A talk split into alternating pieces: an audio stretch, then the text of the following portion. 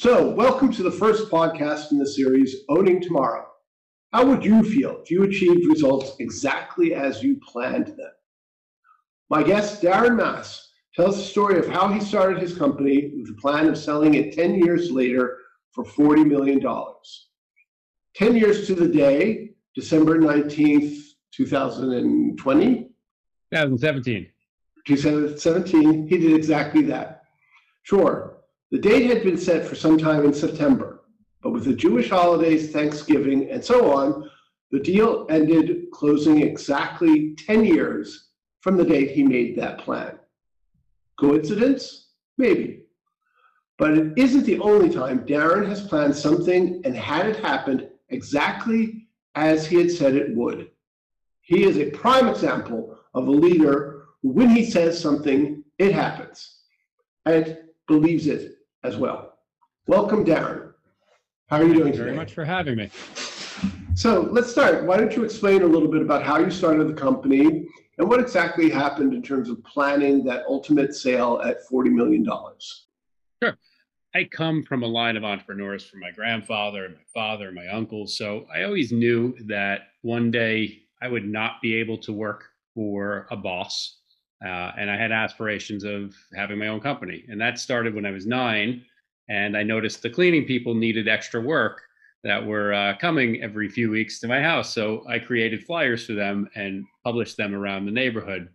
Um, I didn't really have much success with that uh, because now that I think back, it was in that creepy cutout newspaper psychopath Ah, type yeah. of. Uh, this predates all of the fonts and uh, the, the type Uh-huh. uh, technologies. Um, but And, but you uh, didn't you didn't go bankrupt. You didn't go bankrupt. well, starting off at zero and ending at zero, I'd say that was a pretty good success.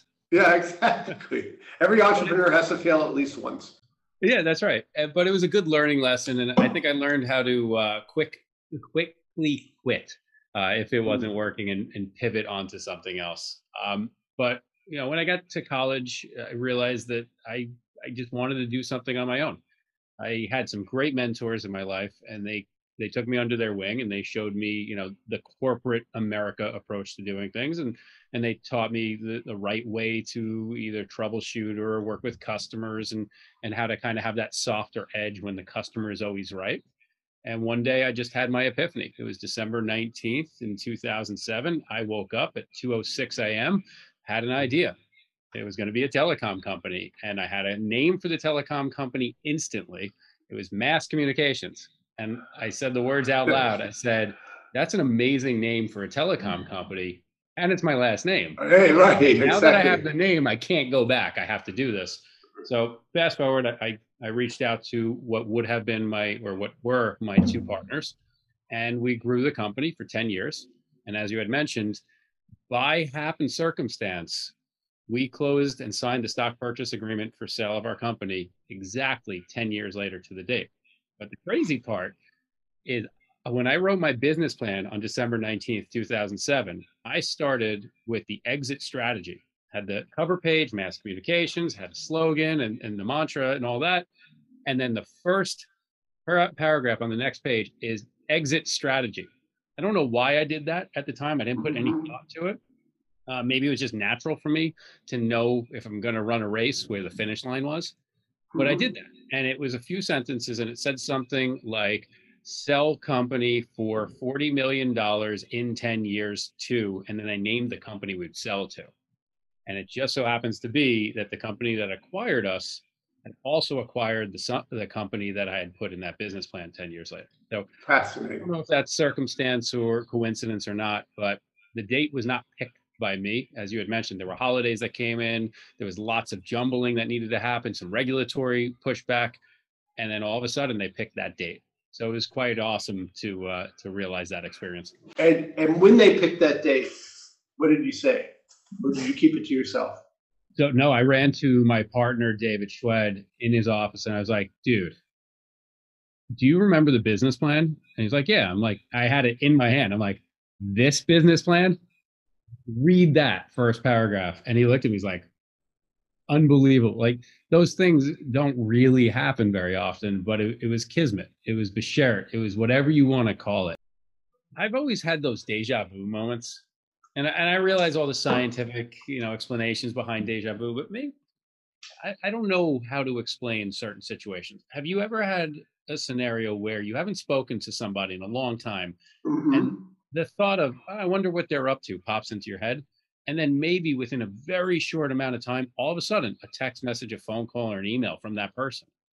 Right. That happens to me quite often. You know, for Mhm. instance, the other day I turned to my wife. I'm like, I really miss watching Anthony Bourdain on TV. And all Uh-huh. of a sudden, then within 10 minutes, it was an Anthony Bourdain commercial on TV for his for the new documentary. It's a small example, but lots of little scenarios like that happen to me. And I guess as I get older, I start recognizing them more. Mhm. Yeah. Really crazy. So it's I've had those scenarios happen quite often. You know, it's Mhm. I don't know if it's just manifesting your own destiny or things are just well in tune and connected, but it just happens. And I think the more that you can pay attention to these little signs in life, Mhm. Better your intuition can be. And you know, part of the things that I've been successful at is is reading the tea leaves in that sense, or reading Mhm. patterns. And maybe Okay. it's life is filled with patterns, and life is cyclical, and you know things do go up and down and ebb and flow. That as you do get older, you start recognizing these things. So maybe that's what it is. there is some energy out there that we tap into. There is some universal energy. Uh, I've been going through yet another transformation um, where I really literally have experienced it, what it is, the energy. And I, I know you have, in some ways, maybe not as consciously or as deliberately as I've gone about it. Uh, and I would like to talk about that for a second. Then there is simply the art of being open and vulnerable, which is somewhat connected to it, and looking for signs uh, but not going there going, oh my God, the signs, where are the signs, where are the signs? Because that's, I think, where they stop. Is that that state that you and I have talked about being in, where the signs, you just have to read them and you have to be able to see them and more importantly, feel them. And I think most people get Actually, stuck. most importantly, accept them. Sometimes you can't just change the path. You can't course correct. And I think very talented and some of the greatest leaders, executives, uh, CEOs, Mhm. founders, politicians, they're able to flow with circumstance and pivot to another Mhm. circumstance that's Mhm. in in that flow. And that that's what makes a better visionary in that sense. It's not just trying to change the course of things, but to kind of navigate them. Yeah, and they have, uh, you know, some of the great leaders have lots of advisors, good and bad, uh, and some of the, but for the most part, they tend to have lots of people swarming around them. So you're getting tons of inputs. And, you know, one reason why I wanted to talk to you is because I've come from a phase that was pretty dark. COVID hit me pretty hard in my business uh, in a way I didn't expect it to. Uh, I'm discovering there are quite a lot of people that, that was true of in our position, i.e., coaches and so forth.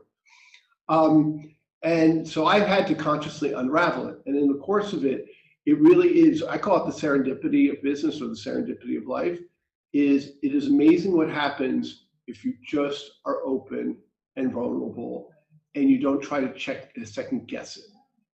But we have also fears and beliefs about ourselves that will immediately start second guessing if you start getting tense, if you start getting a little freaked out by it.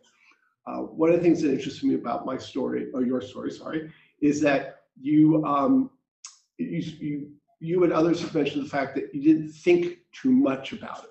You kind of just went through it. So, given what we talked about, tell me a little bit about reading trends and seeing the signs, because I think that's where often people get a little lost when they're Yeah. lost. So for me, I'm not, I wouldn't say I'm the smartest person in the room. Uh, I never would have claimed to be, but my role as a good leader or a CEO was to surround themselves by the smartest people in the room. So, Mhm. you know, sometimes that means that if you're right or wrong, you have to just go with someone else's opinion. And, you know, sometimes you have to make those du- tough decisions and kind of, you know, allow somebody to have the leeway and pull it back. And I think there's recognizable signs that are fairly black and white. Like, you know, you have to set up measurables and goals for every business strategy. And those signs would be lack of revenue or lack of success or sales or you know some measurable that is quantifiable in a KPI for business. And then Mhm. others in life maybe goals set for let's say you know you, you play a sport right Mhm. black and white signs things that are just clearly not working and Right. all too often i think our ego and stubbornness get in the way and we're not looking for the signs that maybe we're not so good at something or that we think at something. I think for human beings especially now we care so much about what other people think of us. We you know we we're Mhm. on social media and we put up the best picture of us at the concert at you know in the front row. Meanwhile we had to walk up three flights right? And if you're in that mentality you're missing the obvious signs that you're missing the mark or the goal and that's that's really the the guidance i've had on that is just Mhm. don't worry about what other people think worry about what's real and what's true and pay attention to the things that are working or not and setting up kpis in that sense Yeah. right? I don't have the crystal ball. There's no there's no magical, you know, spirit really that's saying, isn't. "Oh, here's a sign, invest in this." No, that that doesn't happen. But you can look at human trends because at the end of the day, we all make mistakes daily. Whether or not we Mhm. admit them is is personal, right? And we all do relatively the same patterns as the next person right? So if you look at things in the stock market, yes, you'll hear the investors always, you know, the financial people always say that you know past performance doesn't indicate future Sure. value and all that, Mhm. but you can still glean a lot of experience from past performance. History Oh, yeah. does repeat itself. So, you know, it's I guess that's the long-winded answer to saying I don't have a crystal ball. I just am in tune with my strengths and weaknesses and others as well. And I set up goals and, and if I don't achieve those goals, I, I see things not working out or they do. Okay, so what happens when you don't achieve a goal? So we talked about the successes. What happens because, you know, we talk about fears, we talk about ego and so forth. And, you know, inevitably, if you're not in tune with failure and accepting that as part of the journey, you could get yourself sidelined uh, in terms of actually achieving the real important goal. So you hear you hear the, the watch phrase uh, "fail fast and fail often." Uh, that's I find uh, also for me easier said than done because sometimes you can't even tell a failure, even if you have revenue indicators and KPIs. So talk about That's that. that's the ego part. If you can't tell that you're failing at someone, that's your ego getting in in your own way. So, you know, you- we've all heard the the quote, "Failure is not an option." Absolutely true. If you're going to the moon, failure is not right, an option. exactly. But if And we have failed a couple of times in space. So un- unfortunately, yes. yeah. But failure is an option, Mhm. especially in business. And it is true. If you're going to fail, you want to fail fast, and you kind of want to fail big, so this way you there's no what ifs, right? Right. But not you know deploying a new product or service and not building revenue. You have a choice. You could pivot and try to course correct to either make a better product or service or figure out why it's failing, or you can realize you've got a dog. And if you can be honest with the fact that, mm, all right, we tried this, it doesn't work, let's move on from whatever that product or service is, that's better for the overall company. Mm-hmm. Perhaps all of this is very, you know, 10,000 foot overview. So I would give some clients advice that no, you can't fail that. You invested so much time and energy and effort. Let's look at the plan and pivot versus an idea or a concept that's fast. So, like I said, this is the higher level conversation, but not always true and actual in the real world. Mhm. But it, Well, it does stem back to failure being an ego thing. Um, and whoever has the biggest ego, whether or not they're relentless in continuing to move on or not, right? I am a big believer in passion based businesses. Passion based businesses succeed and Mhm. forget the the monetary aspect. If you are enjoying what you do and you can make a living out of what you do, the money is second. You know, when I started my telecom business, that was my passion. Money wasn't Mhm. even thought to me. My Right. passion was I loved the industry, I loved being an engineer, and I loved being a business owner. That was my Mhm. passion Right. until the day it pivoted and it stopped being my passion. And that's when I started becoming complacent, like a lot of business owners. And you're faced with Mhm. a tough decision in that sense.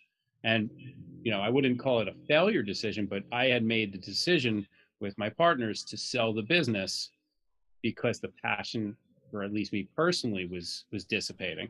Mhm. And that was in a way me, you know, to circle back, being in tune with the tea leaves reading Mhm. things that were out there and where the direction of the industry was going, where our, the sentiment of our clients were going, and our employees and our growth, Mhm. and what it would take to get to the next level.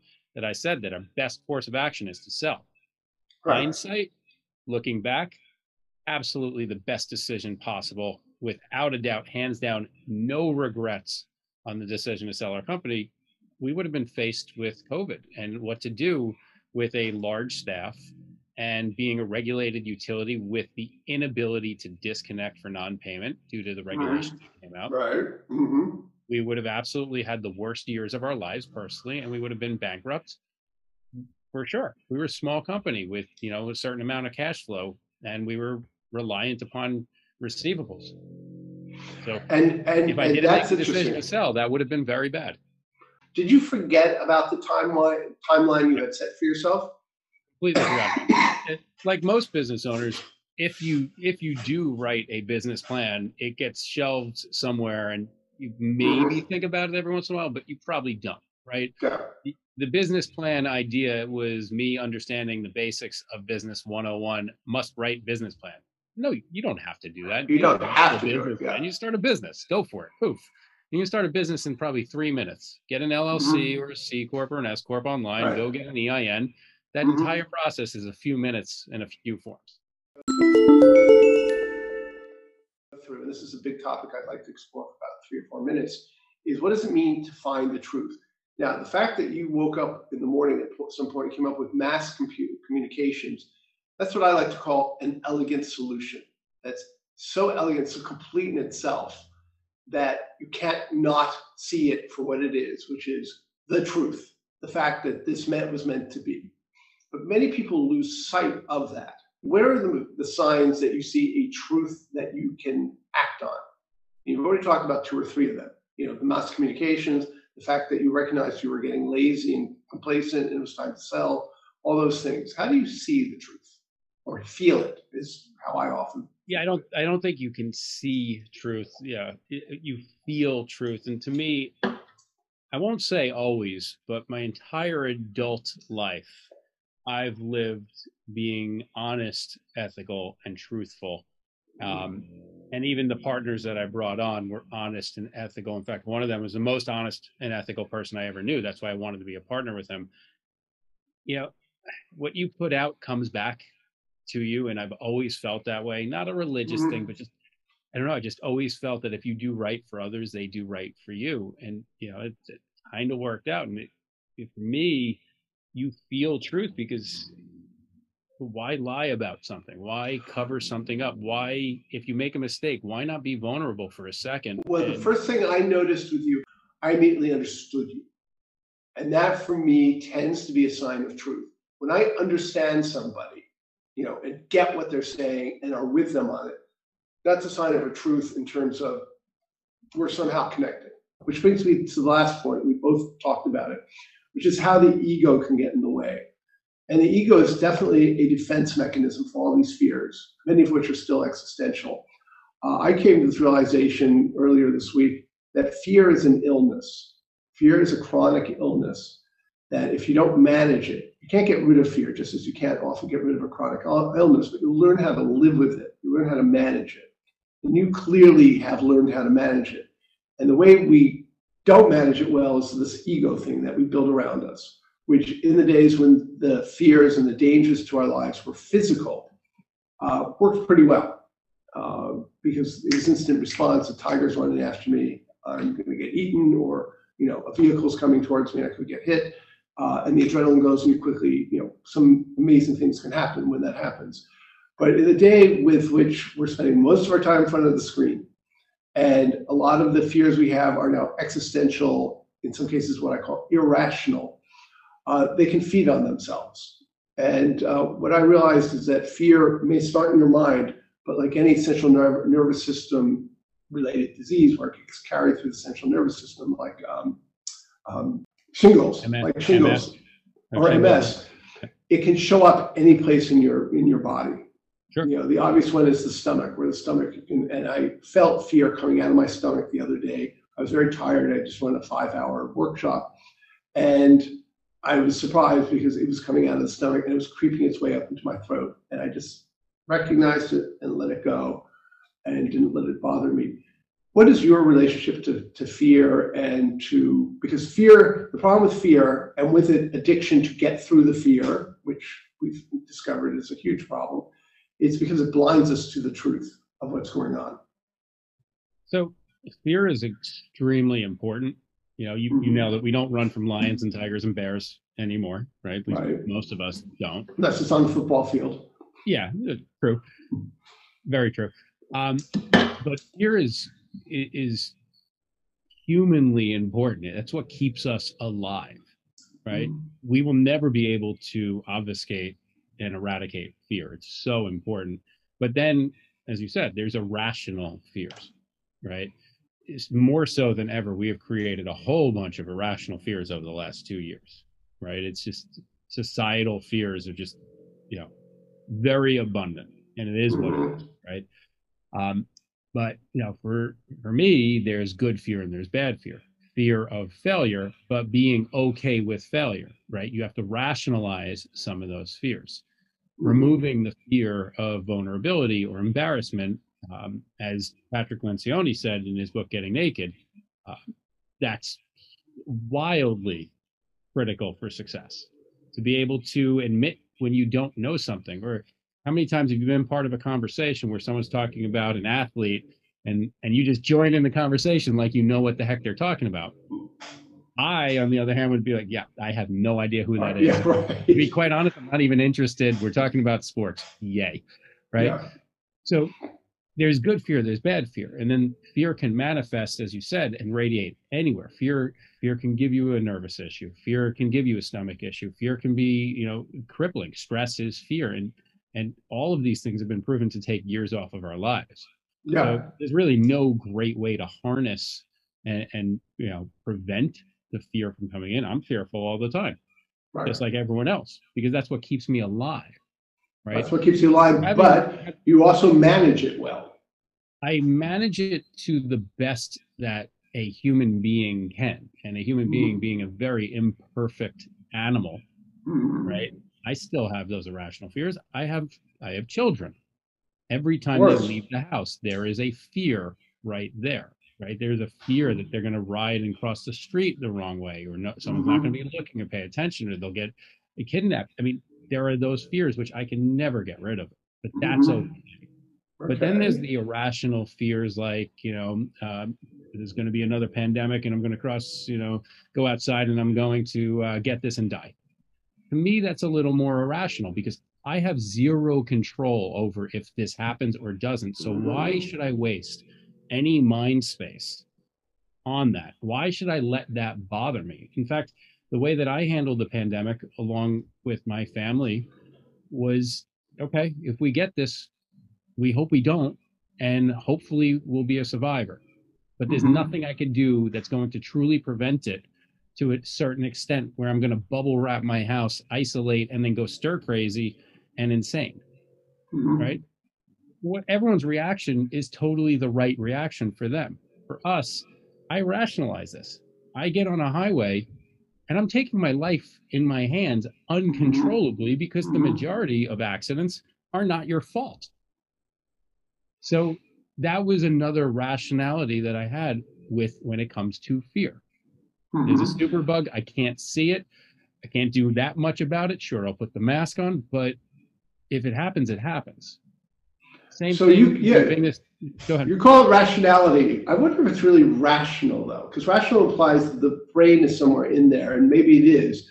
But is there is there more of a surrendering? I discover that it's more about surrendering. Yeah, so I would I would say a lot of what I'm talking about is in a way being a defeatist when it comes to okay. things that will hold okay. you back, right? We can put a title on everything, and, and you know, but mm-hmm.